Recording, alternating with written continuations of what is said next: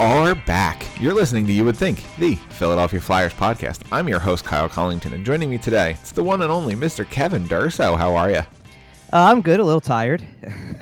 it's been a week of the, the West Coast games, the, the 10 p.m. Eastern starts. Uh, it's been a week. I did not miss 10 o'clock starts. Actually, uh, it's not. It's not that. You know what? I don't care about the start times. It's it's the finish time, and then the post game article, and the, the follow up, and the blah blah blah. And right. It's, it's probably about the time that the follow up gets done, because even the post game article is done pretty timely. That like I could. You tend to write that kind of during the the, the second half right. of the third period. Right, but see, it's it's the after effect because as soon as I get done with the whole whole thing if I just turned around and said, "Oh, it doesn't matter. I'll just go to bed and I'll wake up and I'll do this whole thing over again," I could be in bed by like about one, maybe one fifteen. Okay. You know, depending on what what time the game exactly ended. Like the Wednesday game against the Oilers didn't start technically until like ten fifteen. Like right. TNT puck drop, the classic. You know, so um, TNT knows drama. TNT knows the NBC blueprint. That's what it is. So we start at 10:15 and then end and it's like I don't even know if it was even just quarter of one. I think it was even closer to one than that. And so when you're finally done with that and move forward with it, it's like, okay, now it's already after one o'clock and I'm just starting on the other one. So those are like, that's hectic enough as it is.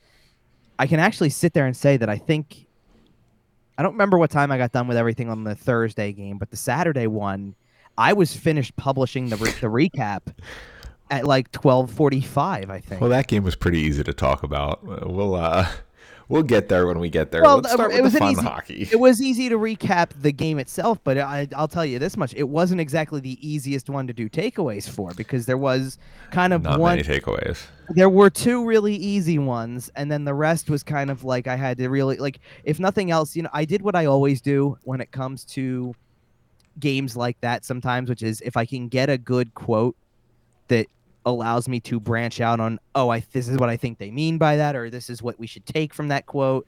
You know, like the second point that I had in the five takeaways from Saturday was a quote, which I thought summed the whole thing up. So, I mean, we'll get into that more specifically when we get to the Saturday game, but for sure. Let's let's start with Wednesday cuz uh the Philadelphia Flyers went out and played Connor McDavid and the as of at the at the time undefeated Edmonton Oilers. Yeah, handed uh, handed Connor his first loss of the season. Uh, that game was fun. It was a fun game. So here's the so here is the thing for me, and I'm kind of taking away the focus from Wednesday for a second and and looking at the road trip big picture because I want to go back to our kind of season preview episode for a second because when October ended, there was kind of a number that I had in mind, and I'm like, if you got here, you're doing okay. I I tried to kind of, and this is why I, I like when we get to Saturday, I really want to focus big picture again because it was I kind of tried to sit there and say when you bring in this many new players, there's going to be an adjustment period. You have to brace yourself for the fact that you may, you know, take last Saturday, and I know we're going back to a we did a show in right. like right after that, but take last Saturday. You played well. You had a decent game. You lost to a team that hadn't lost yet either. Right. It's going to happen. It's going to happen early in your season. It might not be the best results wise. You're just looking for competitive hockey. And, and Sergei Bobrovsky played his tail off. He did. But beyond that, like what I'm trying to get at when I talk about that is, is that okay, so you come out of that game and you're two one and one. You kind of stole the point against Vancouver, dominated Seattle, had a really good game against Boston, and then lost a close one to Florida. The the deciding right. goal is shorthanded. The eventual one that makes it a two goal margin is an empty netter. It's going to happen that way. They were an undefeated team. Good for them. You know, like they're playing well. It's been evident. Good for them. So you come into this week and you get the same test right away.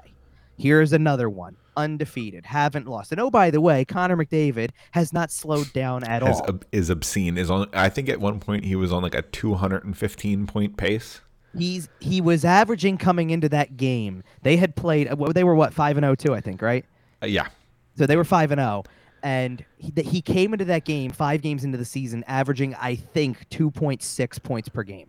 Yeah, like he was getting pretty close to Gretzky numbers, and that's like that's not insignificant. Like that's real. like, and we're talking through five or six games. You know, a fairly small sample size, but still.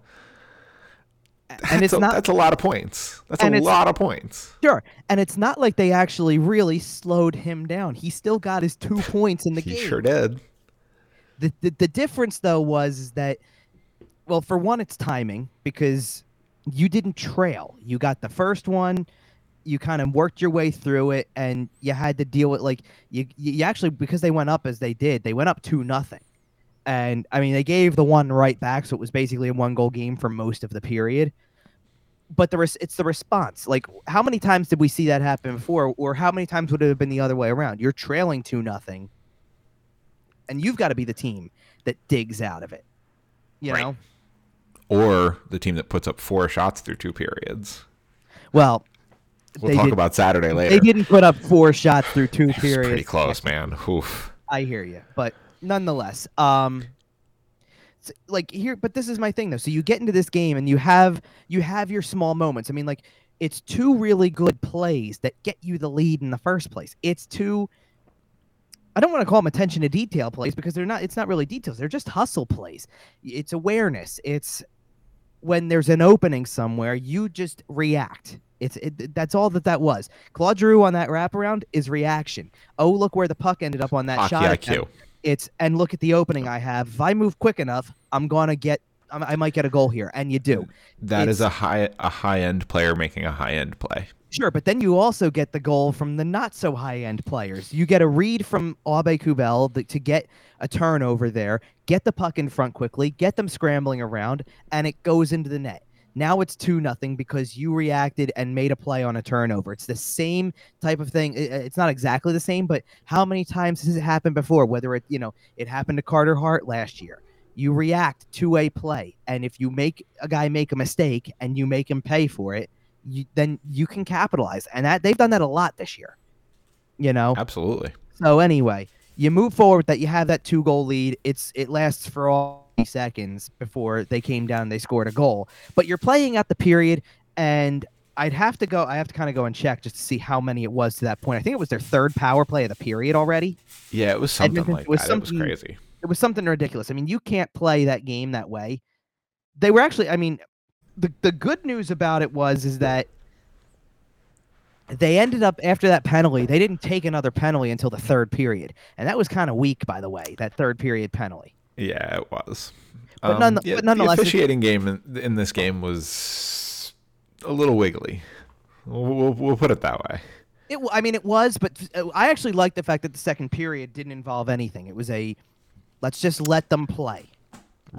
I actually appreciate that in a game because you got to get, you know what, you got to see what that game really was all about. Look how fast one team moves. Look how physical another team's being, and look how it's working for both. It's a three-three game after two periods for that reason. Well, before we talk about the second period, we have to talk about the sequence that ended the first period. Right. So okay. So it's so it's a Zack MacEwen penalty that leads to the pow- the third power play for Edmonton in the period that leads to the goal. McDavid scores it. It's actually more of a fluky play than anything because he's just trying to make a pass down low for a tip, and it hits Justin Braun instead and goes in. 18 hap- seconds left in the period. Right. It happens. It's not you know there's not much you can do about it sometimes. Right. it, you know, as far as I'm concerned, the real reason that you gave up that goal is because you took another penalty in the first period where they were already starting to get their rhythm in place because you're up to two. You know, how many Yep. more penalties can you give a team power play opportunities before you realize?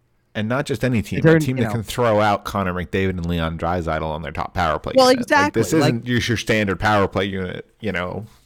right. How many times are you supposed to do that before it doesn't come back to haunt you? Two You of know? the five best players in the world. I don't think is crazy to say. No, it's not. Absolutely not. Right. They're. Pro- Two I mean, of three on some people's lists. Well, because because of the fact that if I go in and I looked up the league leaders in points right now, I bet they're at the top of the list. I would 'Cause they bet they're always pretty are. close. Yep. Connor McDavid just puts up obscene numbers like we talked about. Yep, there they are. Connor McDavid, 16 points. That's interesting though, 16 points though, because in the last couple that means he's slowed down. 'Cause He has came slowed in- down a little He bit. came into Wednesday with 13, so that probably means in what the last three games he's got one or uh, got two or three. Something like His- that. He has pace- slowed down a little bit. His pace has gone down to a point per game. Speaking of pace, while I pulled up the league leader stat, uh, we just need to take a brief timeout and mention Alexander Ovechkin. Holy smokes. He wants to pass Gretzky by March. Alexander Ovechkin has nine goals in eight games. He's on a 90 goal pace. And we're 10% of the way through the season. Like, that's not an insignificant sample size. He is on a 90 goal pace. And I don't think he's going to score 90 goals. but that is obscene. No, but he came into the year. Okay, what what was the number as he came into the season? Do we like just to try to remember exactly what it was? I mean, I'm gonna have to go and look it up because I don't. I know I've seen it multiple times. He's at so he came in at 7:30, right? Okay. Because nine gives. He's got 7:39 in his career. That's what he's at. So if he came in at 7:30, he needed something like 163. I think is what it is to Yeah, I don't think he's actually going to pass him. No, no, no. But I'm saying. But But if you would have told me he needs 163, and oh by the way, he might have a 60 goal season to cut Yep. the number to 100. that makes the last four years of that contract. This record's pretty doable. Now I th- I have a I, c- I have a theory to some things too. I mean, I, I wouldn't be shocked if his teammates, knowing that they want him to try to go for this record, aren't looking for him on every empty. Oh, net they're feeding situation. him all day long. Well, they are, but th- I think they they're doing that. Here's the thing: there's doing that in the middle of a game because you need the lead and you know he can fire it, like when you're on a power play. And there's at the end of the game, hey, if we can get him the puck with an empty net, go for it. Because I think he's got like two. Absolutely. He's got like two or three empty netters already this season. And Like, I'm not trying to downplay the nine goals scored, but I think two or three of them are empty netters. Is in like they're trying to aid this cause because every time you turn around right now, it's because why don't you? well, because it's also at, oh, he's already passed Marcel Dionne. He's going to pass Brett Hull in like Marcel Dionne was five, correct? Yes. Is he in the top five now? he's already in. Yeah, he's fifth already. He's gonna be four, he'll be fourth probably tomorrow. I mean, I, I, I I'm I, Crazy. I'm kind of being like a little hypothetical with that because I don't know. Uh, They actually do play tomorrow, so maybe he will be fifth tomorrow or fourth tomorrow. As someone who really only saw what was left of Wayne Gretzky for the New York Rangers, Yeah, I feel comfortable saying that this is the greatest goal scorer I've seen in my lifetime. I did not see prime Gretzky, and I take that mea culpa. But in my lifetime, it's Alexander Ovechkin, and it's not really close. The thing that I kind of come back to with that is. I don't know if we're ever going to see another like it either because Man, I don't want to be that guy. no, I'm not trying to say I'm. I, But like, that I'm kid up in Toronto is doing some things. Oh, okay. Well, yeah. Okay. He's putting up some some significant numbers. He He's starting to cross some thresholds. He's got 200 already. He does. I- I- He's got 200 and he's like 24. but you can come out from your draft year and come out like gangbusters, and then something happens that changes the course. That's all I'm saying. Like, And I understand, but to say we're never going to see another like it, man, uh, it's tough to say. no, because Athlete- the, okay, athletes are getting better. The game is progressing. I get it, but like at the same time, see, here's the thing for me with Ovechkin. Now, Ovechkin is th- what 35, maybe 36 already at this point. So we're sitting here talking about this, going, He's not Oh, young. he's well, he's. It's not that he's not young. It's we're still talking about him having a 60 goal season, It's obscene. 18 years down the line. Yeah, it's crazy. like that's the difference for me with him. It's not oh look at what he's able to do. It's we're talking about it's so consistent. He's like doing it from the nursing home. like if if if Auston Matthews has a great year one year, but then the next comes out and all of a sudden we're sitting there going, well, why did he only score 25 this year if he wasn't really hurt or I, something th- I think he was on like a 70 goal pace last year, or pretty close to it. I think it was like Oh, 66. Well, because it was it was literally a battle of McDavid and Matthews. One was putting up ridiculous goal numbers, and the other was putting up ridiculous point numbers. yeah, man. He scored with McDavid. How much does that say? Well, exactly, but uh, well, And he it- was putting the biscuit in the basket. He was, but uh, I don't know. I mean, look, we're also, and I've I've used this before because if if nothing else, one thing that we absolutely it, that is absolutely true, no matter how how we spin it, and I, to be honest, to tie it back to the Flyers, I guess a little bit. I guess I we should a, probably do that. no, no, but I took a piece of this from Nolan Patrick, kind of in a way, because no, because when you get to that draft year, you've been spoiled with Matthews and you know it was Matthews Eichel and or you know Matthews Laine and um it was it McDavid Eichel and like Right. all that. like you've been spoiled with drafts where there's not just one guy, there's two that are absurd talents that are gonna go clear cut one two, and that was essentially what he sure Patrick became was like Haven't all those second overall picks gotten traded? I Line A? they have Well, Laine Eichel well, hasn't yet. Eichel has sure is not yet, be. but he probably will be. Once he has, that's an interesting little stat. No, but hang on a second. Now, see, now you're going to make me get curious because I believe a lot of the thirds have because Kotkaniemi got traded and Dubois got traded and like, like Oh, that's funny. Uh, but there are either cer- way, there are certain draft years where like guys guys last at the top. Guess what? Here's another one who I think did, didn't he get traded too? Dylan Strome. he did. So Dylan Strome's gotten traded. That's one. That's 15. who's who's the first number one of that bunch to leave? It's gonna be hard for it to be anybody, to be honest. I know. Like, I, I suppose because he doesn't have his contract yet, it makes sense to say Jack Hughes just by default. But, I- right? but like, that's not really fair. Uh, all right, it's not, it's. I mean, it's not going to be. I. If you're asking me, I find it hard to believe that the Devils are going to trade any of those guys because Hughes is, and it, it's like it's unfortunate that Hughes is hurt. I said because- leave. I didn't say trade. There Well, could be true. a world where all their young studs all want money at once, and somebody's got to go. Okay, then fine. You want to know who the first number one who leaves then is? Okay. Rasmus Dahlin. Oh, absolutely. Goodbye. The second he's going to sign a one-year deal so he can get arbitration, and then he's going to get a one-year deal so he can walk to R or a two-year deal to walk to UFA, and he is a Gonzo. Turning the page right over to Owen Power. Oh God, who will be right out the door about 24 months behind him.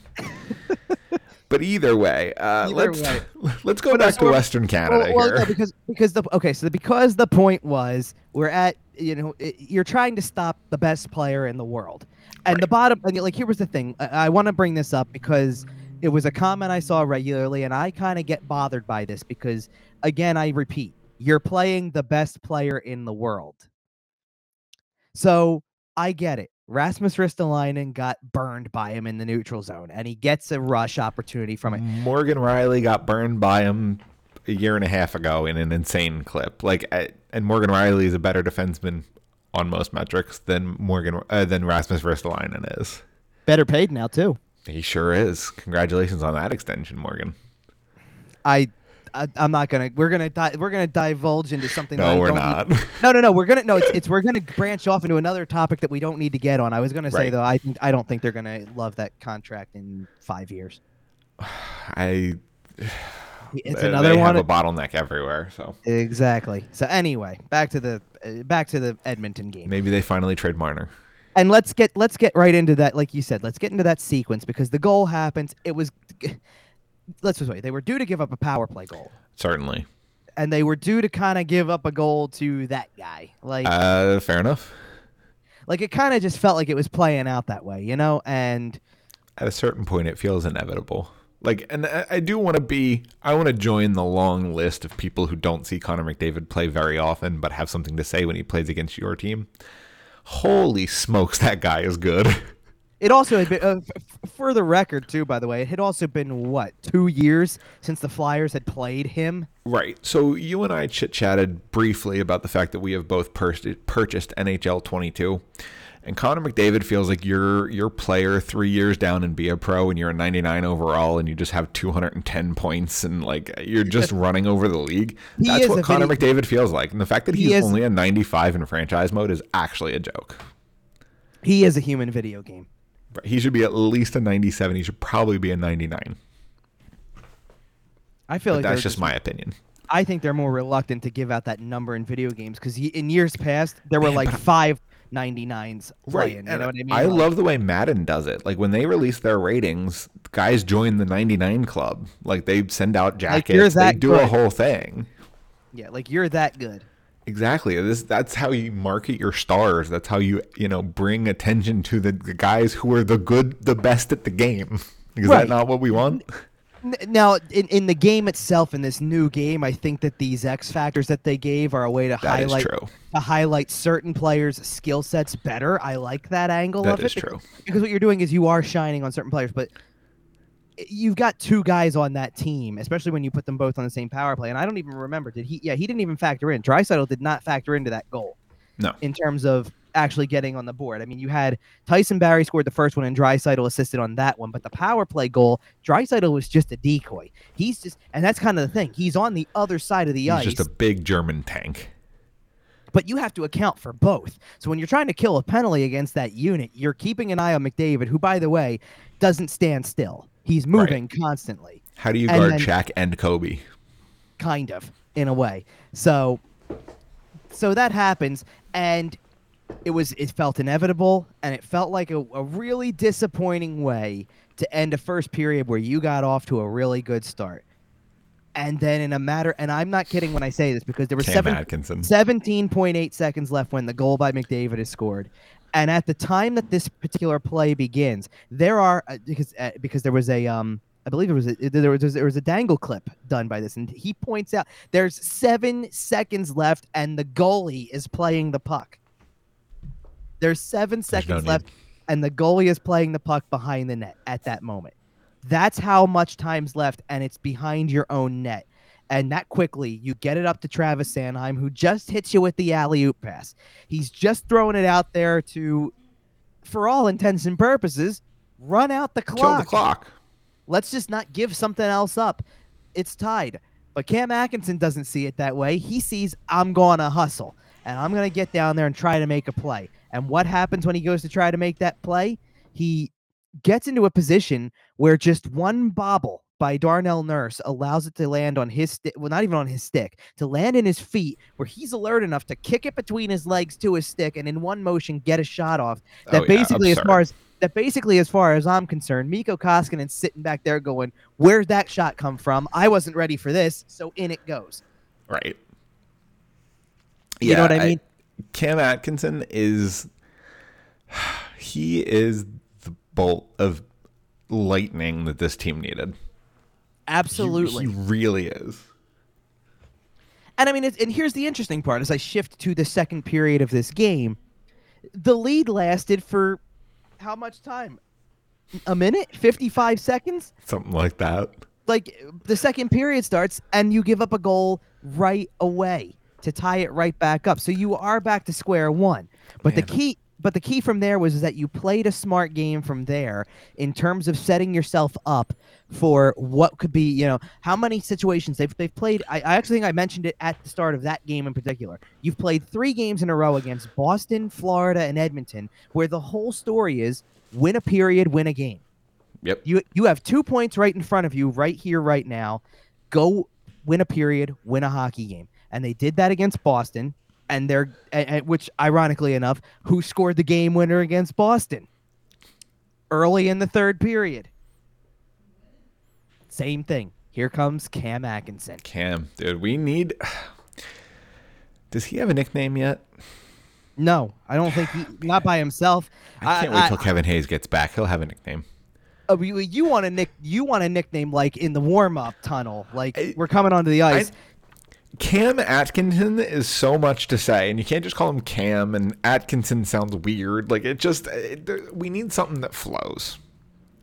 he said something. We'll find something. that- I am sure it will come organically from the players. Keith Yandle, Kevin Hayes. Like we, we have some personalities on this team. There's There- probably a nickname from the Boston College There- days. Let's let's be this way. honest. there's been let's put it this way there's been a pl- like there's been the play on words with lights cam atkinson that's kind of fun Yeah. you know that that's been done i'm sure there's something what you're looking for see you're looking for like goblin you're looking for like Right. I'm looking for a nickname. A, name. real, true nickname. you're looking for young beezer in the cut Exactly. Or not even that. Just Beezer. Just the, no the i know but, you but like, i'm saying yeah. you're looking you're looking for that line that kevin hayes uses that becomes Yes. oh uh, uh, now everybody's gonna sit there and say beezer everybody's gonna you know green goblin it's you know what was some of the other ones that he had he had a bunch of good ones There's some good ones, but like even you can't even do the the hockey last name add a Y thing with Atkinson.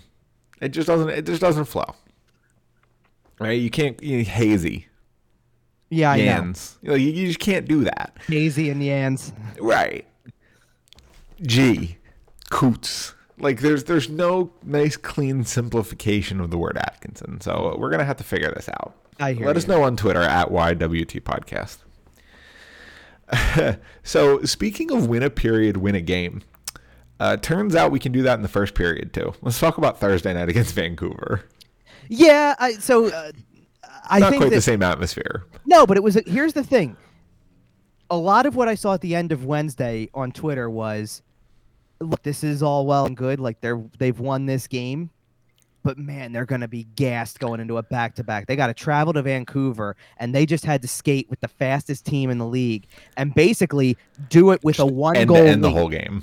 and basically do it with a one goal lead the whole way though like Right. you play that entire third period you're protecting a one goal lead it's not until the final minute of the game that you finally get the empty netter insurance tally which was a close call by the way no kidding. it was barely onside barely but it was I don't think it was, but that's just me. I'm certainly not complaining about it, but You I know don't why- think that was onside do you know why i think it was onside because they wanted to go home. No, because the linesman actually put his hand up to say off, off, off, waved it off, or maybe he was waving off offside. I don't know. I couldn't tell, but he was waving something off like no, no, no. He put his hand up. I think he put his Right. hand up to call offside and was waving off the goal. I thought, and then they went and looked at it and determined no, it's a goal. That's what I, I- think happened. I don't know. I I'm not gonna look a gift horse in the mouth because if Yeah. Edmonton comes down and scores the other way, I don't want to play against Connor McDavid in overtime. And that was look, and it was a big I enough don't want to do it. Right, and it was a big enough deal because you survived that portion. Goalie out, they didn't really get the chance that they needed to, and you go through with it. You know, you go through, you get your empty netter. And by the way, also, um, I, I believe, I mean, Edmonton had double-digit shots every period of the game. Twelve in the third period, where they did not score a goal, by the way, Yep. and 37 total, which means that Carter Hart comes out of this with a 34 out of 37 save performance. And honestly, Connor McDavid power play. What do you really expect him to do about that? Like, and I don't, I don't really want to beat this dead horse because I feel like on every show we come in here and talk about how all these goals weren't Carter Hart's fault. I understand he's the goalie and it's his responsibility at the end of the day to make the stops. But honestly, most of the goals he's led in this so far this season have been weird bounces or power play or an awful turnover by Nick freaking Seeler or whoever. Like, I, yes, he he bears the ultimate responsibility because he is the netminder. He But also the made team faults around him, and that's not his fault. I'm pretty sure. I'm pretty sure it was that Edmonton power play with what eight minutes left in the third period or something like that. That he makes a really big save on Draisaitl, Massive save, which massive, massive, which I don't. massive. Which on a play like that, I don't know if it's happening last year. So that's the stuff that I keep taking from it. Is that's a save that I think last year, if with the way his confidence was, you have a problem. This year, you're getting that save. Yeah. And then speaking of saves, moving to Thursday night, Martin Jones. Yeah, did that shut a few people up? I, hi, hello. Yes, I would like to be the first. Well, maybe not the first, but I'd like to be the first member of this podcast to apologize to Martin Jones. Uh, I was skeptical, and obviously we'll need to see a little bit more of this. But what I've seen from Martin Jones so far has been nothing short of spectacular I mean, from what you expect out of your backup goaltender. he's played two. First of all, here's the only thing you can ask for to start with. He's played two games. What's their record? 2 and oh. 0. Exactly. He's kept you in two games against not easy opponents, right? No, no. You know, because let's this way: you're playing Boston, which you didn't know what to expect. It's a different Boston team. Let's be real about that. It but is. it's not. But it's still really dangerous top line. Pastrnak, Bergeron, right? Of which, by the way, also that you know, again, another like that first game against Boston, 40, 40 shots against, so he makes thirty-seven saves, all twelve in the third period. So he's keeping you in a game for like during that period because it's close the whole way. You, you're sitting there going, well, th- th- you know what you don't want to see at the end of that game. It's four three. It's four three. It's four three. You either want an insurance goal or you better pray because when they get those three guys out there with more enforcement, because what is it going to be when it's six on four? It's going Right. to be those three, probably Taylor Hall, McAvoy's out there. Who else can you throw at? Like It's, it's you'll throw out somebody, unit. right? You're going to throw out a ton of guys who could all hurt you, and you don't know if you want to see this. So you get to the point where you get the insurance goal, and why did you get the insurance goal? Because he's made all these saves, so it's five three. Yeah. So you Martin get to Jones this. has been great. So you get to this game. It's not. It was not a performance of heavy volume because he only had he only had four faced four shots in the first period and gave up the goal then. So Right. he's three of four through the first period. But that entire second period, they get outshot 16 to 5. He stops all of them. It's a much more even third period, 8 to 8. But there's a save on Tyler Myers that was Beautiful. outstanding. And I don't know how the shot from Boeser didn't go in. Uh, me neither. Square in the mask, dented his cage. Martin Jones played really, really, really good hockey on Thursday night. He, there's just no better way to say that. He was generally in the right position. He, I, he played well. He, if we, if you get that performance from him 35, 40 times, however often they play him, hopefully it's closer to 25, 30. But if you get that performance out of him when you call his number, then if, knock on wood, Carter Hart ever needs to miss any sort of time, whether he needs two or three games off just to get his head right, or you know some sort of small injury, et cetera, et cetera, I trust giving Martin Jones the net at this point. And uh, again, I don't want it for a long period of time, This, but this as ha- of right now, I'm willing to give him several games if he needs to. I'm not I'm not trying to jump too far ahead either because we still haven't touched on Saturday yet. But their next game is Arizona on Tuesday. And I'm not this is has nothing this is no reflection of Carter Hart whatsoever because Carter Hart was outstanding in that Saturday game too. I wouldn't mind seeing Martin Jones numbers, get that game. I would play Martin Jones in that game on Tuesday and say, Carter, you're coming back for the first two divisional games. They're yours. And then you get a three day pause to come back to it, right? Like That would be you can regroup for the next three days to reset yourself. Like that's actually kind of the beauty of the early season schedule at this point. Like the gap between the, the last game against Florida on the previous Saturday and then not playing until Wednesday is almost like you get to sit back and go, there's an easy way to set up the goalie rotation. And now guess what? You played that three games, you get two days. Now you get to set up your week ahead again. Then you get three. You set up the week and weekend ahead. It- it's a nice way It's to go nice. about doing things because you get the time to prep the goalie who's next. And I, I just think that that's a good game for him I agree. Because I think you want your top guy facing these divisional teams as much as possible. and in in the in the other side, you get to give Martin Jones a little bit of a softer opponent in, in Arizona, a game that you should still be able to get two points out of, even with your backup netminder. And if he plays as well as he's as he's been playing, I would expect nothing less than two points. Sure, I mean, well, you're you, the thing is you're going to have big problems if you have trouble in Tuesday's game. Right. You have big problems if that's the case. Although some of that's going to have to do with the status of Ryan Ellis, and we'll talk about that in See, a here- little bit here. It shouldn't though, because uh, I, I no, because I, I here's the thing. I, think no, I think you needed the, you need the two day gap because you need kind of a chance to uh, f- fill up the tank here. Because if we're getting to Saturday's game, I understand how it looked. I know it's not pretty. It sucks when you're not competitive, i- i- or when it or when it feels like you're in a game and When if you it could feels just like you're barely playing the game.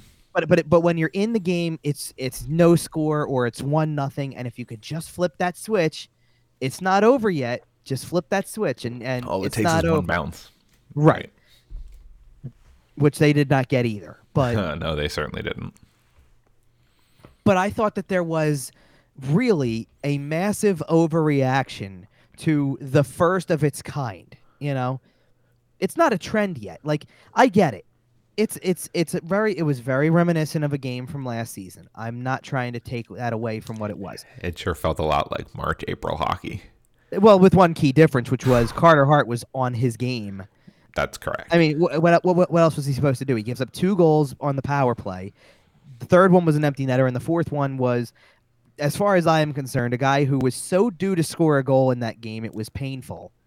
yep. Just getting time and space. Of which, by the way, after the empty net goal, since it was post empty net goal, Alain Vigneault decided at that point with the game out of reach, over. You tried to pull the goalie, it's over with. He did not play his top line anymore.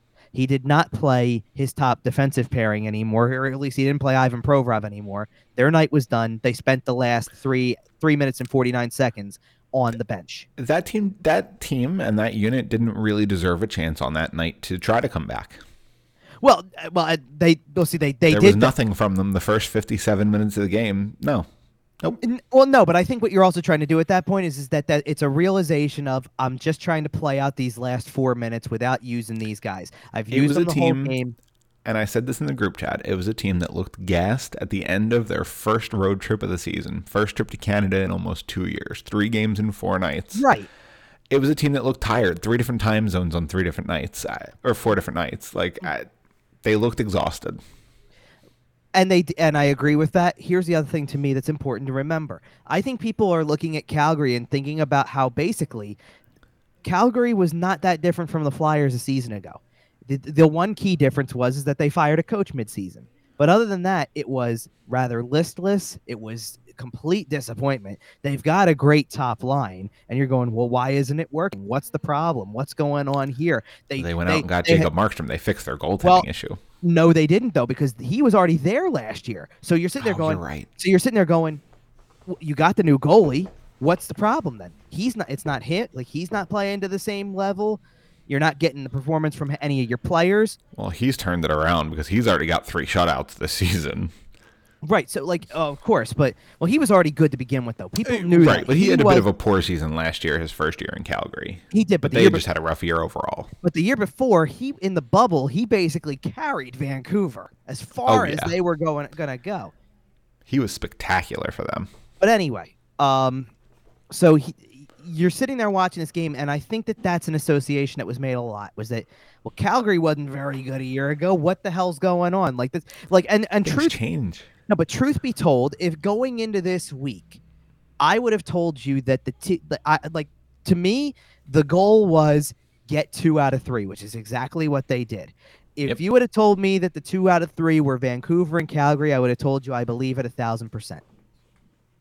Absolutely. and it turned out to be different. It turned out to be Edmonton, Edmonton and Vancouver. and Vancouver, which I thought was let's just say that was two really gutsy wins because the first one you're trying to play from a position of they're faster than you are and they're going to be coming for you. You've got the lead back in the third period and you know that wave's coming. You need a g- good goaltending. You need to kind of weather the storm against that team. You kept them to the outside a lot and then your worst nightmare comes halfway through that third period in Edmonton. A penalty. Oh no, their power play is going to get a shot with like 8 minutes left. That's your worst nightmare. The only thing that could be worse Yep. the only thing that could be worse was what happened the next night, which was, hey, here's a penalty with a minute 20 left Yep. Good luck. Defend it or or lose potentially Right. or go to overtime. well lose. The credit the credit to them is that you did defend it. And it's an area that we were like sitting here going, well, what kind of penalty kill you have? You got two of the gutsiest penalty kills in those situations Man, because you survived it. I gotta say, I am loving, loving, loving this second penalty kill group. This concept of putting Cam Atkinson and Joel Farabee out there and just saying go. Oh my goodness, it's so much fun. It is, and well, and Farabee's had a little like Farabee looked probably most tired of a lot of the forwards out there by the end of that road trip. That is true. Like by the end of it, he really seemed to struggle. I just think they couldn't get any rhythm at all going in that game on Saturday. But there was like, and, and I shared this with you guys because it was like this was the types of reactions that I was getting. We're seven games into the season. Yeah. They ca- no no they're they were four one and one prior, and that includes you. Let's put it this way. That includes you didn't know what to expect from Seattle. I mean, Seattle could be Vegas 2.0, not on paper, but who knows? It's a bunch of misfits. It's a bunch of players that every other team said, "We don't want you." So they go and join a new team. Maybe it sparks them, maybe it doesn't. You demolished that team. Demolished. Thanks, Dave. So that's the first one. You play the team that gave you fits last year in every way, shape, and form, and you beat them. You play an undefeated team in Florida that you were able to hang with the entire game. And then you did the same thing with Edmonton and you win the game. And then Right. to top it all off, the team that you started this whole process with, that you had to rally back, get two goals in about two minutes to even get a point out of, you play with your backup goalie, you defend, you hold on to a one goal lead the whole way through, and you find a way to win this game. I'm so glad you said that like that. I'm so glad that you finished with the phrase find a way to win that game. Right. Because one of the things that we have talked about on this show for a very long time is the games that the good teams find the ways to win. Right. And so far this season, and I, I'm not going to sit here and say that the Flyers are definitely going to be a top tier team. They're definitely, you know, quote unquote good. But so far, again, at roughly 10% of the way through the season, they are finding ways to win games that good teams find ways to win. Especially when you play two games back to back that are totally different. Absolutely. It is so hard to play two styles of hockey that diametrically opposed on back to back nights. Exactly. And they, they handled both games very, very, very well. so Connor you McDavid scores. Cam Atkinson ties it up 17 seconds later. Like we saw this all week. Like it. Right. So no. So so my my point is that to get seven games into your season, to have a clunker finally, they're going to happen. This is an 82 game season. If you think you're going to come out and play competitively every single time, think again. Right. Somebody's going gonna to do have off nights. And this is like I'm sitting trying to argue this point because of the fact that I'm going. You do realize that Calgary just came into this game. They were on the road for five games and never trailed, and played teams with among te- you know teams among a grouping that are division rivals of the Flyers. Teams like Washington, Pittsburgh, the Rangers, the Devils. They played who they played before that. That was not a Metro team, but they played some. I think Detroit, which is okay. Detroit might not be saying near as much as some of the others. I'm not trying to say that, but at the same time, like they never trailed.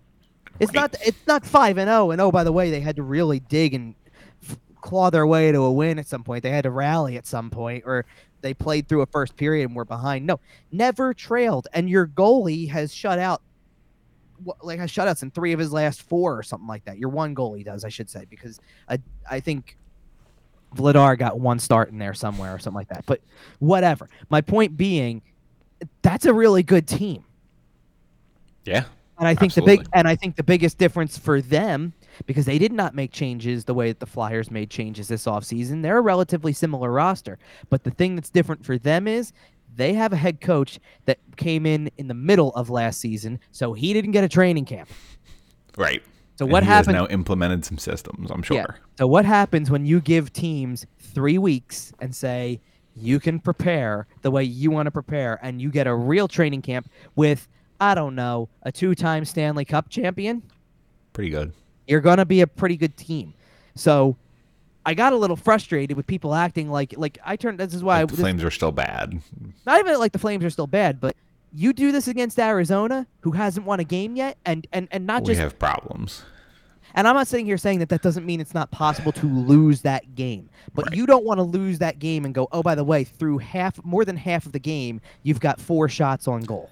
Right. And it is really- worth. I think it is worth mentioning that this team is still without their second line center. We still haven't seen Kevin Hayes play, although we'll see how that goes when uh, when he comes back in terms of where he starts versus Derek Brassard. But also, you're missing, and and we do have a slide for this on the YouTube channel. Uh, you're missing your your big acquisition defenseman over the season, right? Ryan Ellis has missed the last four games. Yeah, your your biggest one, yes. right. Which again makes it all the more impressive. You've been you- Exactly. you, you were competitive against Florida, didn't win the game, but you're competitive. You you beat Edmonton, you beat Vancouver the second time around, and you ne- only now finally had a game where it felt like what did it like? Let's be real. What did it really feel like?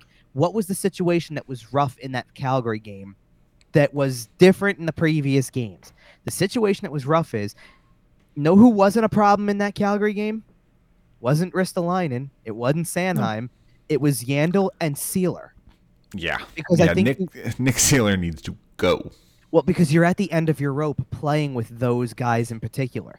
Like, You can o- they can you can only hold it. Humpty Dumpty can only hold it together for so long. well, because you, look, you can play a really solid game with Justin Braun as your top pairing defenseman next to Ivan Provorov when it clicks well. They did for two games. The third game, it starts to wear a little thin.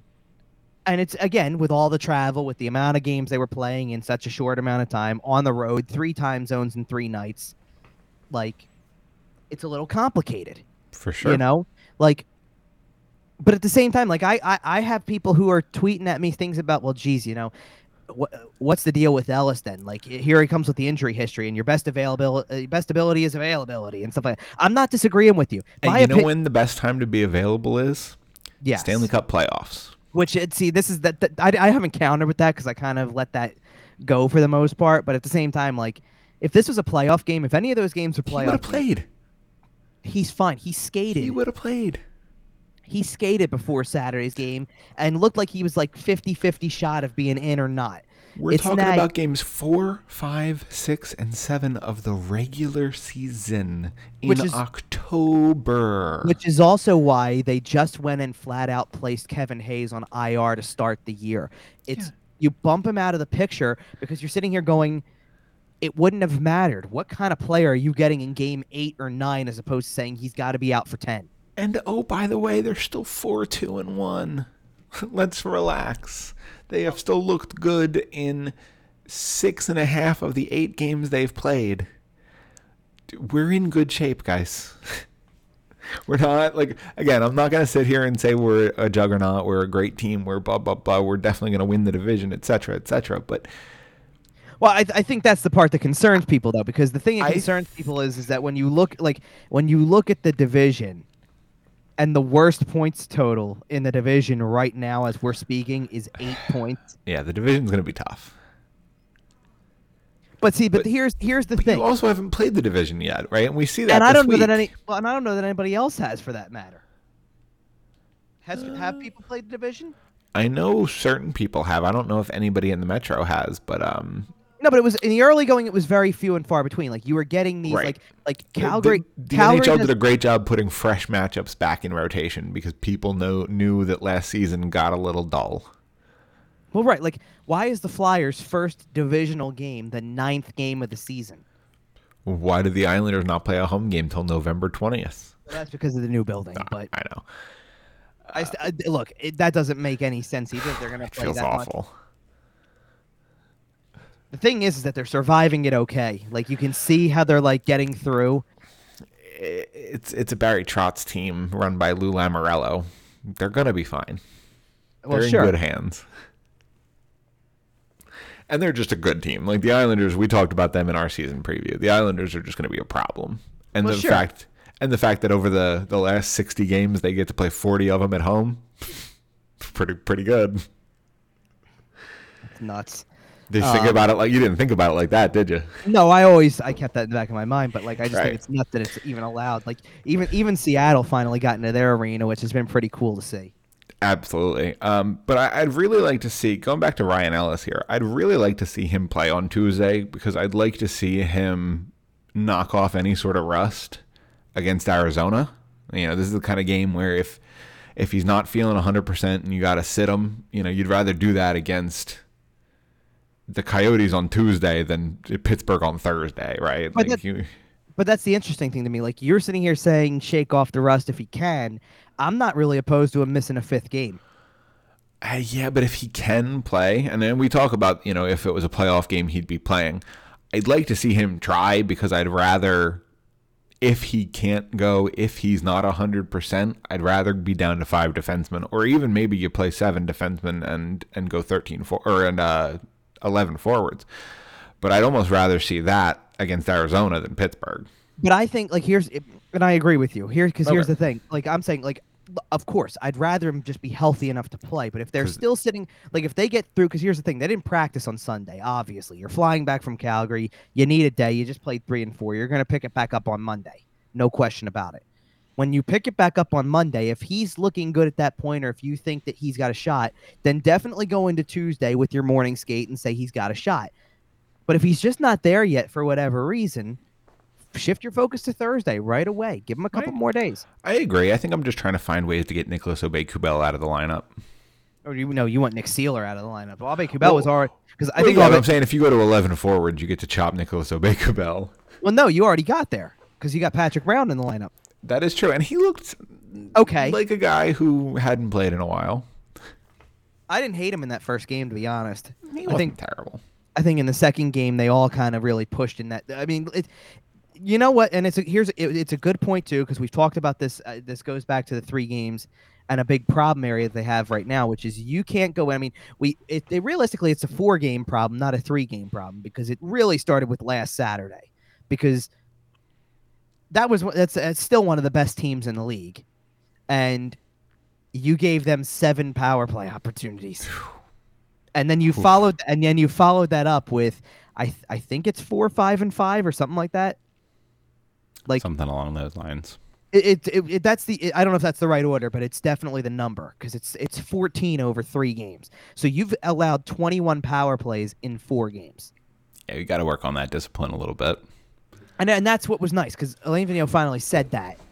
Right. Like after that, like eh, like we got to Well, get and when that you under control. When you get guys like Nick Seeler and Nicolas Aubé-Kubel or Patrick Brown, when you get them out of your lineup, Zack MacEwen, love to see him get out of the lineup at some point here. Your discipline will get better, right? Because your your Kevin Hayes doesn't take as many penalties as, for example, a Zack MacEwen. So it's kind of just going to go down through your roster getting better. I think it's I think it's important to look at um, from from that game kind of with the Edmonton game. They Edmonton goes one for four on the power play that night, and then Vancouver goes zero for five, I believe, and then you know Florida had gone one for seven. And Calgary finally kind of gets you and goes two for five. But the point I'm making is that there's a number of penalties that you kill off where you do kill them off and it's the full two minutes. And if, when you have that much involved in it, like full two, uh, uh, with I think with the exception of the only one I think is the ex- exception is the minute 20 that you kill off at the end of the Vancouver game, which is your final minute 20 of the game. So what are you doing though? You, if you're taking four to five penalties a game and pretty much killing them all off, you're looking at anywhere between six minutes, well, at least six minutes, and that's a ton of bad ice time for your penalty si- killers. six to ten, and you, and you're yeah, you're wearing guys out because you're asking them to be out there. And for the and when most you're getting part, Claude Giroux to take the face off, and when your second unit involves Atkinson and Farabee, like those are some of your top six guys. Like those are the guys that you're needing to produce on offense. They're Right, half the game on the penalty kill. which is why I think that when like you look at like like I said, when it looks like Farabee was really worn and didn't have the best game because of it at the end of that road trip, that's the reason why you Yeah, have him battery was empty. penalties. You know, but like you you have him killing penalties and Atkinson's killing penalties. So in the last two games of that trip, even Atkinson looks a little bit more ineffective over time. I can't wait when this team is at full effect, and, and we're talking in the playoffs. I cannot wait to watch Cam Atkinson breaking down the Wells Fargo Center ice on a shorthanded attempt because the, the place is going to be a buzz because the, I, But still, like I'm still thinking of a nickname. Right, but you get where I'm coming from with this, though, right? Like, what you really need in the grand scheme of things is you need Sean Couturier when it, when when he does come back, Kevin Hayes, Cam Atkinson, Nate Thompson, Patrick Brown. Trying to think if there's a Scott Laughton. Scott like, Laughton. Those are the guys you need to rely on as penalty killers because Right. that that takes Claude Giroux off the ice. That takes Joel Farabee off the ice. It I takes, think getting Claude Giroux off the penalty kill is paramount to the team's long term success. I'm, I'm just trying, like, I'm trying to go through my head because even Brassard, I think, was killing penalties a little bit, but not often. But and like, I don't mind that, but I mind that a lot less once Hayes comes back. For Well, now, sure, I but, prefer Brassard not killing penalties. It's just you get what I'm saying, though. Like, that's Yeah. a lot of hard work to do in the course of three games too. Like there's a big difference between hey, you, it looks like you're getting outplayed in that final game, and it looks like you're really tired. I know those games didn't look like near as much. No, those were hard fought. First of all, you're skating with the fastest team in the league in the first one, and then the second one, you're killing off penalty after penalty, trying to hold on to a one goal lead the whole time. You're It's a stressful you're, game. Yeah, it's it's tough. So I, You're I don't gripping think the sticks. Right. So I don't think you have much of a choice, and it turns into a it, it becomes tougher for that reason. Yeah, absolutely. So I mean, if they can cut down on that type of stuff, and listen, you should go out there in the way that I look. I'm not trying to sit there and say that I'm discounting the possibility for Arizona by any stretch. I remember an Arizona team that came to Philadelphia not too long ago that also didn't have a win and got their first win in overtime. You know, it does happen. You need it to be and, and got their first win in overtime, I believe, after a frantic late game rally by the Flyers to even get it there. Like it, it made them actually look like the choke artists that they had been to that point where it was like, oh my goodness, they really can't win a game. And then one late odd man rush and it was over. You know, so uh, you, you want to go out and like if you could have a Seattle type game, I think like like I I think you you you almost like speaking of teams that can't win a game, look What, at the next Seattle? opponent. No, look at the next opponent. oh what Arizona? The Arizona Coyotes are 08 and 1. Well, that's what I'm trying to say. Like this, Absolutely. But that's what I'm saying. Like I, I was trying to explain this when it came to the way that the Calgary game went. I'm like, that's a team that's five one and one on a five game winning streak, haven't trailed since they lost in overtime in the second game of the season, essentially. Like Right. This is a good They're a good good team. looking team at least. if you're getting four shots in a period and four through half of the second period still against but against a team like Arizona that's not after a ro- road trip like this or not the tail end of a road trip like this like it's gonna happen. What you need to do now is respond to it. Like that's what my takeaway was at the end of it. It's if it's a trend now you've got a problem. It's Yeah, one game. If the Flyers are a good team, I would not want to be an Arizona Coyote on Tuesday. well sure and he, and and but like this is what i'm trying to get at too like weren't we not like after the first couple of games weren't we not a, like a little skeptical? Like we're sitting here going well okay look what they did to seattle. That's great. Look what they did against boston. That's great. Competitive against florida. And then as it builds and you're going look they beat edmonton. Look at like you're asking yourself are they for real or not kind of and it's not a question that gets answered in the first month of the season per se. Right. but you're asking yourself the reason you're asking yourself that question is because of the fact that you're sitting here going well last year they were 7 3 and 2 through like 11 games or 12 games and it all so fell apart. so what's to say that 4 1 and 1 wasn't the same thing Well, and I think this is a big week for that because, like it's you sure, oh sure it is right, you- we haven't we haven't seen a divisional game yet, and this week we get a little bit of a softball with the Arizona Coyotes, and we've kind of touched on that game a little bit, and I think we both expect the Flyers to win. Uh, you speculate that Martin Jones should play, and I completely agree. I think that's a great idea. And then the back half of the week, you got two quick little travel. They're one travel day type trips. right You got Pittsburgh on Thursday, Washington on Saturday, and it's time to figure out where you are in the Metro pecking order. something important It's at least this- time to start working on that. something important with this Washington game by the way is that it's not really the first time you're seeing them Right. because you did pretty much play their full lineup in a preseason game Yeah, so you g- kind of got to know what you're going up against. You just need to at least to a little bit for sure. you just need to actually execute and I, I I still don't think that like not everything was going to be perfect seven games into the season with all that stuff. Execution's not always going to be there and you're still doing this without a full lineup. So like you got something's got to give a little bit there. It's just a matter of like you just don't want to see this you don't want to see this team carry this game over to a, a, a game on tuesday against a team like that you, know, you, you just don't because that takes away from it that's like that's like losing six to one to buffalo Arizona feel like it's not a must-win game, obviously, from any sort of playoff perspective. Blah blah blah.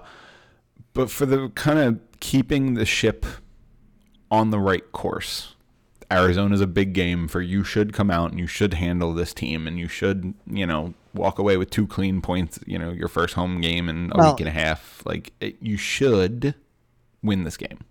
Well exactly but also it's it's when it becomes again it's when it becomes a trend that you start to worry about it so what's been the good thing so far. Like I look at the first six games before you get to that Calgary game and go, the difference between those six games and what I saw at any point last season was it felt more like every time the Flyers won a game early in the year last year, whether it was the two against Pittsburgh, right, you know, right off the bat, whether it's the two games that ended January against the Islanders that you somehow won in overtime. I even came home from one of those games and went, I don't even know how. Like I have no explanation for it. It just happened that way. How many games did we watch though early in the season where you go, well, they won, but it wasn't all that satisfying. Right. We did see a lot of that over the first half. Like they played the Devils twice on the road, and they were two of the most unsatisfying wins. Like it was good to win, but it's like we thought we, we thought the team had better hockey than we were seeing for sure. And it, but what's the thing you kept telling yourself? Oh, it'll get better. Like give it a little bit more time in this. No, give it more time in the season. It'll get better. It'll get better. And, and then, then, the whole team got, got COVID and it imploded. Right, but at the same time, like my my thing is is that it felt like they were getting more lucky in those games than actually winning those games. Like I'm looking they at this, they were keeping going, themselves close enough to get the lucky bounce, and when they didn't get the lucky bounce, they lost the game. And then like back I'm half the season, they just quit on themselves. But I'm seeing the team that two years ago worked really hard to generate an opportunity, and, and when they finally got it, made a team pay for it. Like they, they it's basically amazing. Like, like you have it's pressure amazing what team dinners will do for you. Well, I guess, but also like it's eh, but this is what happens like when they would pressure a team into a mistake and then go down and find a way to score off of it. That makes a huge difference to me. Like that's what I see from them that's different than last season. It feels more you. like a team that works harder. They definitely do when they when they're winning, they have a, they do have a little swagger to them because here's the other thing about having the swagger. Flyers are a vibes team. But, but here, 100%. Here's the thing about having swagger, okay? You you beat Vancouver and Martin Jones is in goal and Claude Giroux makes a joke at the press conference, going, "He kind of let in a soft one on that, like on that one goal." It was, and you don't rib your goalie like that if it was a hard fought, close no, edged like, game. Blah blah blah. You he, do that when you're having fun. But he makes the well, he let in a soft one, you know, right. and jo- and Jones smiles and is like having a chuckle over it, like this this is a lot of fun. Like we're like that's a loose team. Right. They're well, no, it, it's it, You're you're saying loose in the sense that emotionally they're not wound so tight. They're but collectively vibes. as collectively as a unit, yep. they are like this. Like they are the very Flyers, united. For the, I told you, I said this a couple of weeks ago on our season preview. This team lives and dies by the vibes, and when the vibes are good, the team is good, and when the vibes are bad, we get 2021. The the the season we saw last, you know, last season which is and see this is what, what the important part of it is because if you can right the ship quickly and go it was just one game that that game against calgary was the end of a road trip nothing really left in the tank. Couldn't generate much. It is what it is. We're putting it behind us and we move on to the next one. And look what we do in the next one that makes you forget all about that game. You do those things you have you're back on the right track. Because that's how think about how quickly you turn turn the tide on it and you go you went from four two and one to five two and one. Well now there's a little bit more disparity in that win loss total and you're right there. You know what i mean? Like you, you need to just turn the tide the right way so that this way you go like just so you also go into those games against pittsburgh and washington and go in feeling like you have a little sense of confidence about it especially on the road because you want to do well on the road worth noting that Sidney Crosby has returned for the Penguins, and we should expect to see him in action on Thursday. And worth noting that our Alex Ovechkin conversation wasn't for nothing because he's on the schedule very soon. Well, hopefully, hopefully Carter Hart handled business there. So, all right. So uh, it's, it's going to be a little bit of a weird ending of the show here. Uh, is there anything else you wanted to talk about before we move to kind of our our last topic here?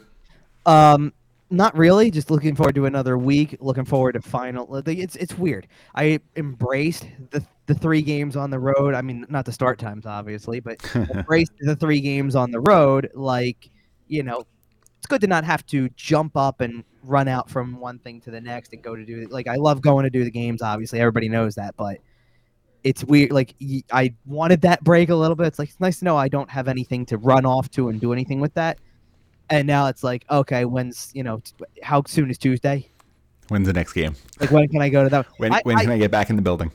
to be honest, and I don't want to make it seem like I can't stand like they they need these breaks in their schedule. Don't get me wrong, and, and sometimes I need them too after a certain number of games. But the three day gap after this week, which is going to lead up to, and a lot of road games, by the way. Like they played these three on the road, take two days off, play one game at home. Now Couple two more on the road. Now two more on the road. Three days off, one at home, back to back on the road, and then finally you get this week where it's like, oh yeah, now we're back home for like a Now it's a stretch home stand.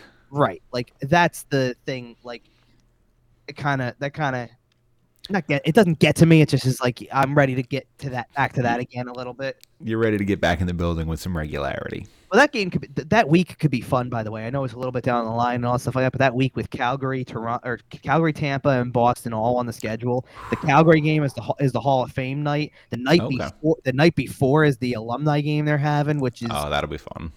which by the way has a lot for. Uh, you know, I- We'll talk about that for sure the week Oh, I know. of. I know. I'm just kind of doing a little teaser. Yeah, for sure. we have you know i'm sure we have people who listen to this who are flyers fans of all kind of eras if you will and all generations so there's people who've been watching from the beginning there's people who are new fans who pretty much only know the claude giroux era let's just say right, Right. so when you get you can get people in a lot of players are coming back that were part of like the Rick Tocchet era teams. So you've got guys who are coming back who have not participated in any alumni game, and this goes back to not the one at the Winter Classic, not the one for the 50th, first time ever.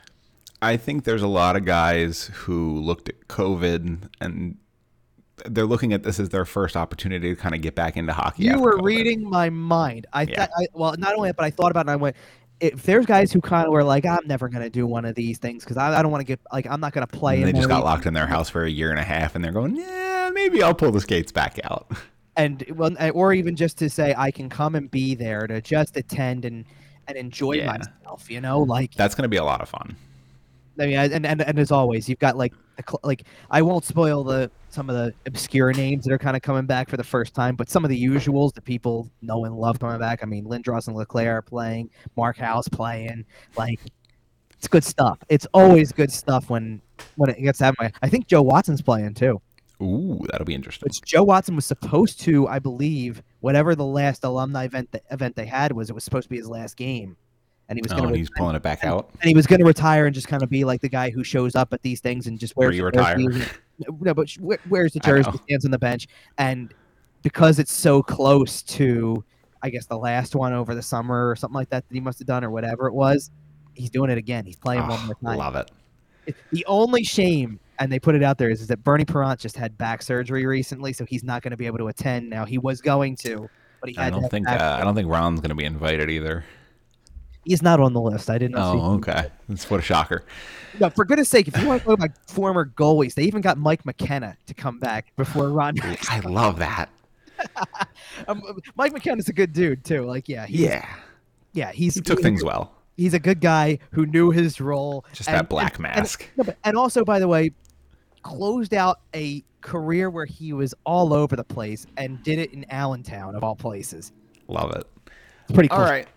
So uh, as we kind of get towards the end of our show here, uh, we do have one more topic to discuss, and it, it, it's something that's kind of been beaten to death over the last several days since the news came out. Um, so we're going to do our social media plugs and stuff here, and if you've had enough of this story, I certainly understand. It's it's the Chicago Blackhawks incident.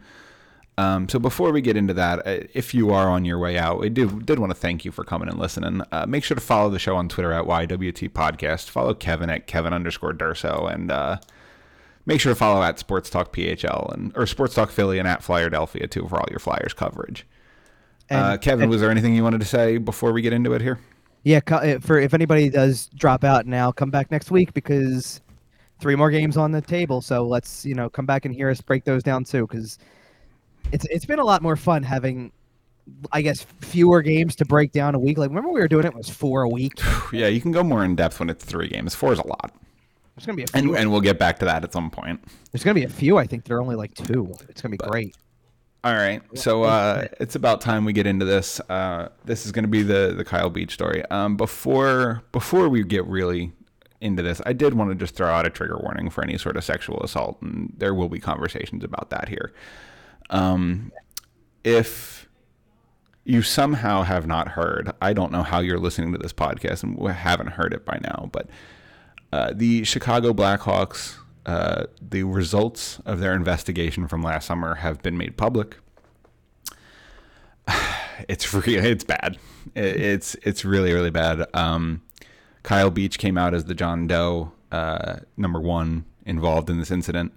He you know kind of came forward and said, "I'm the victim. Um, this is what I went through. This is how I went through it." He was supremely forthcoming with the investigation team, and the the report, if you'd like to read it, is available online. It's it's a tough read. Um, it's it's a tough subject, and the the things Kyle went through were atrocious, and man, he, the amount of disgusting things that happened here are numerous. Uh, one of which being obviously the actual assault that occurred.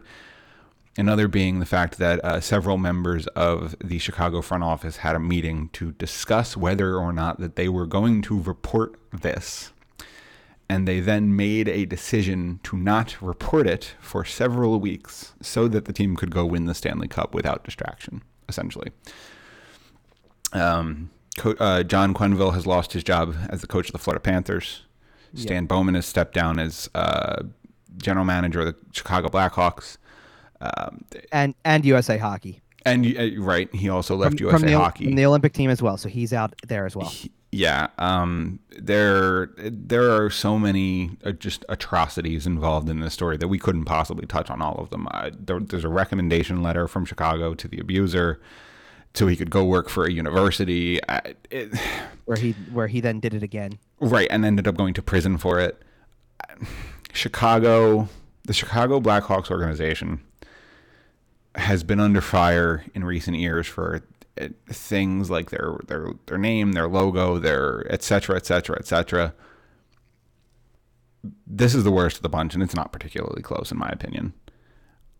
I- the Chicago Blackhawks failed Kyle Beach, and The list goes the list goes longer than that. it, the They list they is they failed him. The players association failed him. His teammates failed him te- both immediately afterward and in the training camp following. The league in general failed him. Which I mean, let's put it this way. I, I know it's kind of I don't want to use this word in this kind of discussion, but it is kind of a joke sometimes, an easy joke to talk about how the league screws up certain situations. Yeah, But they sure so didn't so do a good job. so on it one. kind of so it kind of is like what else is new when you sit there and say the league failed him it's but it really hits when you sit there and you go it's not just the league in this situation. You have a whole players association that is literally dedicated to protecting the players who play the game. And they didn't step in and did, did it you know do anything about this. His teammates did not step in and do anything about this. The front office and management of the chicago blackhawks did not step in and do any any of this. And why was that? Because the cost of winning was more important than this than basically a crime and basically a young man's well-being a 20 year old's well-being mentally and physically to sit there and, and, and emotionally all three areas to sit there and say nope the stanley cup's more important than all three of those things and that's why we're just going to try to push it aside So the abuse happened when Kyle was called up from the Rockford Ice Hogs to be a black ace for the Chicago Blackhawks in the playoffs. Yep. Uh, the incident occurred uh, towards the end of the Western Conference Finals. The team was kind of between that and their Stanley Cup final. Um, probably the most chilling, sickening thing that I, from my perspective on it, is uh, what Coach Q allegedly said in the meeting. And apparently, when learning of these allegations of this incident, he said something to the effect of the team can't, or the, it, it's really hard for the team to have gotten where they are right now. We can't deal with this right now. ba- basically what it was is that we don't need a distraction uh, with negative publicity at this time that was that was basically what it came down to And we don't I- need this distraction I and, hope and negative publicity because the Yeah. Because we're going for a Stanley Cup, which right Uh, there basically translates to what I had just said about The Stanley Cup is wor- is, wor- is More worth more in your mind yep. to you and more important. That's the cost of it. Then the cost of it is I'm going to overlook a situation that involves a 20 year old kid that could scar that will that could it did has scarred him for it life. derailed his career to the point where the following year, a scout listed in his scouting report. I don't know if you've seen this. Uh, the part where it said it, I, that he the incident with Brad Aldrich last year really screwed him up. basically and it essentially derailed the career of an 11th overall pick, a guy who right. I, I've heard Tom Wilson esque. And I don't really remember a ton about Kyle Beach as a prospect or as a young player, but it, I Well, I mean- hope. he- so the Chicago Blackhawks have announced that they, they would be interested. They would like to settle with Kyle. And Kyle has said something to the nature of, nah, I'd rather take you guys to court and expose everything because I'm oh, no- in that kind of mood. No, it's I think it's the other way around. They're trying to discredit his story a little bit. Well, well, because they wanted to settle, and he said, "No, I don't want to settle." So now they're going to play the legal game. So, some and of the I- de- some of the legal details are definitely a little fuzzy with me I, because I want to see because John Quenneville on the stand. I want to see him squirm and say what he said in that meeting, looking Kyle Beach in the face. I want to say it because at this point, that's what he deserves, in my opinion. Yeah. and and there's really no way to put a bow on this story and there is no bow on this story this is going to be a stain on hockey for a very long time and i'm i hope Well, that reforms are made to, pre- to, to prevent this from ever happening again yeah. Well, look, because here's where I'm at with this. Um, for, well, first of all, number one, it is going to be a stain on hockey for a long time because of the fact that when it was brushed under the rug for 11 years, then it's going to be a stain for twice as long, three times as long, whatever it is. Like it's going. This is going to be a story that might, uh, until it is really truly rectified in some way, shape, or form. Whether it's different poli- financially well financially but whether it's different policies put in place that kind of reflect on so there are let's put this way there are people in the hockey community in reacting to this story that are not tone deaf to it. If you heard what taylor hall said for example taylor hall hit the nail on the head in expressing how all like and there's certain other people who have talked about too and that's why we've titled like i like when we were talking about how to approach this story the only banner we could put up is putting the name in the story that matters the most the person's story that matters the most which is kyle beach's story. That's what matters the most. We have to reflect on him as a person and what he went through and how nobody was there for him during that time and he has been the price is too- incredible this week the strength he has shown coming forward as John Doe, his interview with TSN, Right. which they removed their geo lock on. Go to YouTube, go to TSN's channel. You can watch the full interview. You It- don't even- It's not region locked. you don't even have to do that because I'm pretty sure that that full interview is available on TSN's YouTube account. It's on NHL on TNT's mm. Twitter Amazing. account, or or NHL on ESPN, one of the two. It's on various Twitter accounts or YouTube accounts It's to tough be able watch. to watch it. Okay, but here's the catch with it. This goes back to any type of when when world issues or when societal issues or when emotional issues or you name it enter the conversation when it comes to sports. The point is that it's supposed to be uncomfortable, Yep. right? We talked about Oh. this a lot over the last Oh. 18 months or so on this show. So what really can and i'm not trying to say this to put put anything on me. I felt i felt a responsibility as someone who goes to multiple games a year who covers a team in the league who has a responsibility and a role around players and coaches and interacts with people in the game. When the report's out you read it. Yes. because it's important to be educated on what went on and to actually get the truth of this report. Because that's the only way to start preventing it from happening again. And that's that's the first step is and I'll be I'll be honest, I didn't get through it the whole time the first time. I had to stop and come back It's, because it's hard. it's really a- hard re- it's a hard read and Not- you- and not just because it's legalese and it's written like a legal report. No, it's it's disturbing. It is challenging to read.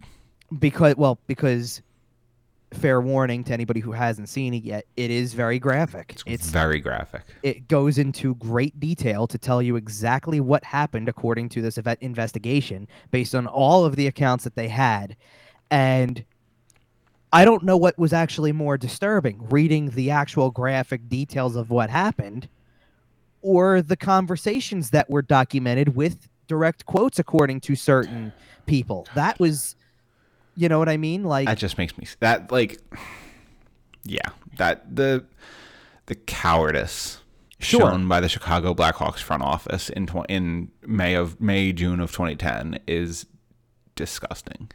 so that's i mean that's the first part for me was that i feel like i had a responsibility. Read the whole report every page every sentence go through it read it and and do it no matter how hard it is to actually read that stuff and how uncomfortable it is. That's the point of it being Force yourself to get through it. right. That's the first part. Then the second part was actually something 24 hours later because we just had the report for 24 hours and then it comes out hey by the way on tsn and by the way i have to turn around and mention rick westhead who is the reporter who spearheaded Westhead has this been whole thing incredible. and then conducted said interview with kyle beach on tsn he tweets out about the fact that the interview is coming he has not mentioned a name he, it's I don't just think the name was mentioned until he appeared on the screen. Correct. Which now I you know so he's gonna be he's gonna do this. That's this how you interview- protect somebody's identity. By Right. the way, which by the like yeah which by the way has he ever because how I I can't tell you the number of tweets he's followed up with about I had another conversation with Kyle today and he's he's so appreciative of all the support he's getting and Yeah. mentions this and mentions that like he's Rick Westhead should win a him. Nobel. Rick We- Rick Westhead should win a Nobel, a Pulitzer. Like Yes. he has just done incredible, incredible work on this story. Honestly, he should be nominated for a Pulitzer, one hundred percent. Well, so on top of that, so so you hear it's going to happen. There's going to be an interview. I was not able because it was Wednesday night and I had I had something else to be at when it would have been on. uh, Actually, it wasn't the easiest thing to get to anyway because of the fact in the states because it was done on a Canadian network. So it was Canadian Sports Center. I think it aired like a little later. Maybe it, I don't know if it aired on NHL Network Live or whatever. I think there was a lot of tweets about it, and then you could watch it later, like you said, non-geo blocked. It was available. Everywhere. Yeah. So The NHL is uh, doing what they can to get this I- out there. I might have been an hour behind, but then as soon as I saw it and I went, it's 25 minutes long. The Flyers game is not start until 10. It's You're like in. it's like 8:30. Let's do it. And I hit and I hit play, and I It's a tough didn't watch, man. and I did not gloss over a single second of it, and it should kill you inside. It's riveting in To- the worst way. but it should kill you inside to watch him get emotional about it happening to somebody else and feel like he has to apologize. Yeah, uh, right. Did you notice that Stan Bowman's apology didn't say the words "I'm sorry"? Neither Neither- did, jo- neither did Joel Quenneville's. Neither did anybody. Nobody. Neither- The first words, the first time the words "I'm sorry" were said, it was Kyle Beach apologizing because he couldn't have done more, because he couldn't have stopped his attacker. And I, I have not said. I, I don't believe I've said his name more than once, and that's on purpose. Yes, I agree. No, You, you actually, he you actually apologized. that I did. I did say it. no, you, he- you, I say you got it out there before I could sit there and say I wouldn't even say it because I don't want to uh, like bring attention to that guy. Fair enough. He apologized because he didn't do enough to prevent that man from attacking again. Somebody else, exactly. And you get And the that's a role he shouldn't have had to take. right. It's just you know, it's an absolute. It's just an absolute tragedy on every level that he's a 20 year old kid whose career got ruined because of, because of because of such desire and greed and lust for a Stanley Cup. If they fire him on the spot, get Kyle the counseling he needs over the summer, th- this is a whole different animal. We we might be talking about a guy who played in some All Star games and is still in the league to this day. I'm he not was 20 years old Right. when this happened. And I'm not trying to sit here and say that waiting makes it any better, but if you're taking the steps to get it there, and okay, maybe the public doesn't know about it for the same three weeks that we're talking here, Sure. but it becomes an instant scandal for the team that just won the Stanley Cup regardless, and now the attention's on it in the moment still. You haven't gotten to next season. It's like it just happened in, in late May. Here it is mid June, and the story is now out there. It's available to everybody. You're telling people that somebody on this team was assaulted. Yep. How do you think Chicago how, Blackhawks how do didn't report it until is- June 14th. They won the Stanley Cup on June 10th. June 9th. I June remember 9th, it I'm sorry. because I remember it like it was yesterday. That's the problem, and that's the thing. Uh, I, I'm not trying to specifically t- tune this. It's not about to- us, right? right? But at the same time, It any- happened here. No, but, uh, any Flyers fan, who, right, it. any Flyers fan who listens to us, who sits there and goes, you know, knows and- and recognizes that timeline, knows that the day of the meeting that was documented is the same day that they go, they get their spot in the Stanley Cup Final, which Yep. takes place in this city, and they win a game on on the Wells Fargo Center ice and are celebrating in a Wells Fargo Center locker room If with pretty much any i mean t- close enough anyway because whether even if there's some players who didn't know that video coach is still involved in that team so he's there uh, And- he harassed an intern at that celebration Th- th- i think that happened back in chicago the next day but it i know it in the very in the ensuing aftermath. right but i'm talking about the celebration in that locker room involves players who had at least some idea Yeah. if not full knowledge, and involves a general manager, head coach, and assistant GM and team president that all knew this is what happened. And we have to try, and we can't be distracted by this because that's what we wanted. Look what we did. We got what we wanted. And that's what's disgusting about it. Yep. And what's There's even no- more what's more disgusting actually beyond that is the fact that the same head coach who is now moved on from the Chicago Blackhawks, who was coaching with the Florida Panthers, was on a bench the night that that interview aired Yep. Yeah. That that yeah. The because they fact were that they allowed him to coach that game against yeah.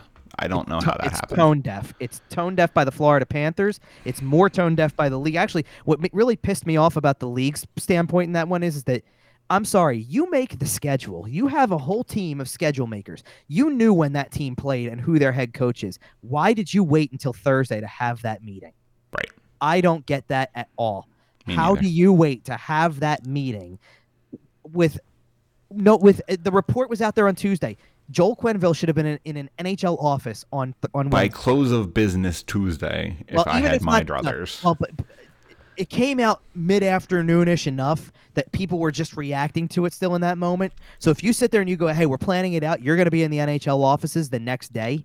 It's Thursday. It's Wednesday morning. You have a meeting Wednesday morning. Be there. there's no real easy way to get out of this. This is this is just a terrible situation Yeah. here. Um, we don't really have a clean solution. I wish there was a nice way we could put a little bow on it and end with a joke. And uh, there's really not. No.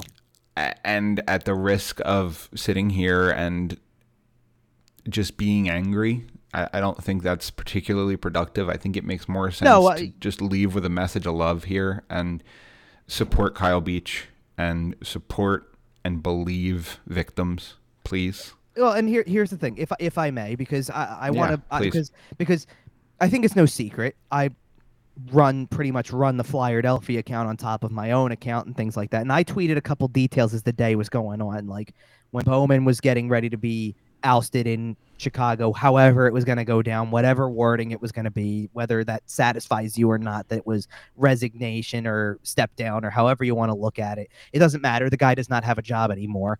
Like that's the that's the bottom line. He's not working in hockey right now, and he needs a meeting with the commissioner to get back into it. Same I was with just going to mention same that. with same great with move by Gary Bettman. Uh, well, Everybody involved in this needs a meeting to get back in, according to Gary. The Bettman. only thing I don't like about it is, is that, and this is going back to what Taylor Hall said, it's kind of the old boys club, right?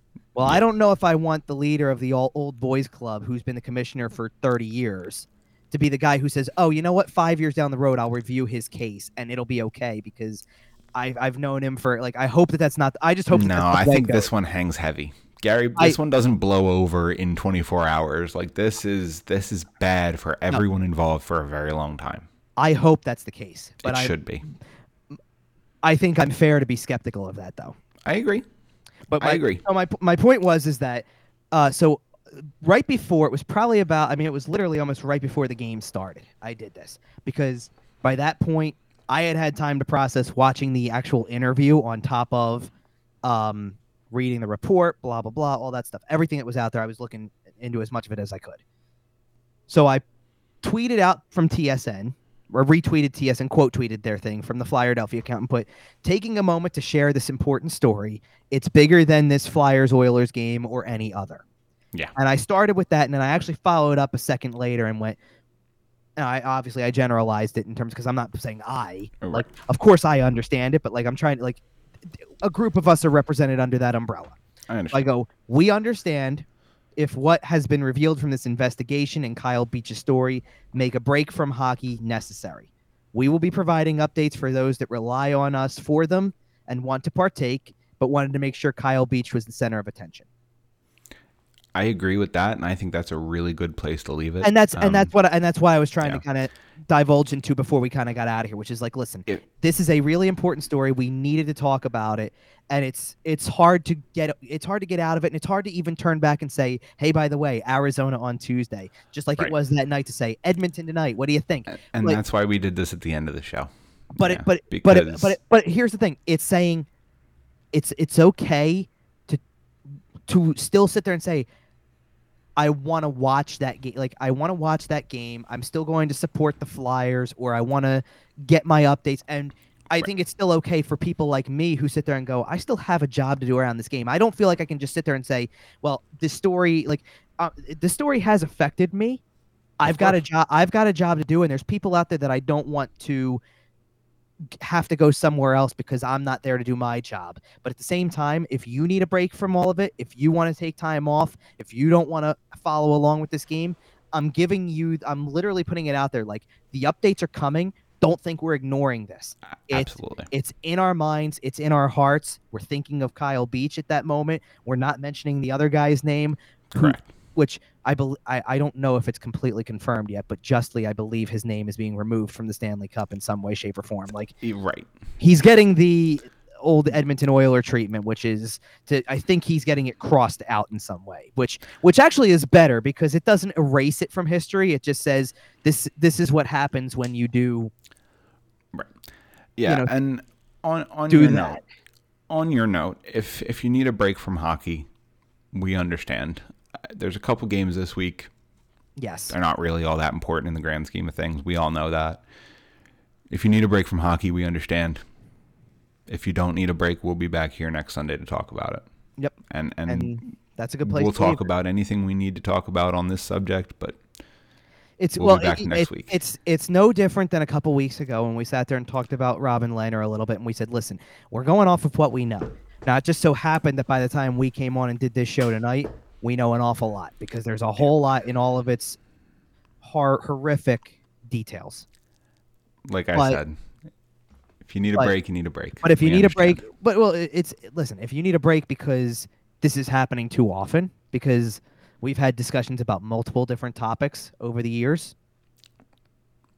This is this one probably is. It's it's right up there in the top two, I would say. this is heavy. Yeah.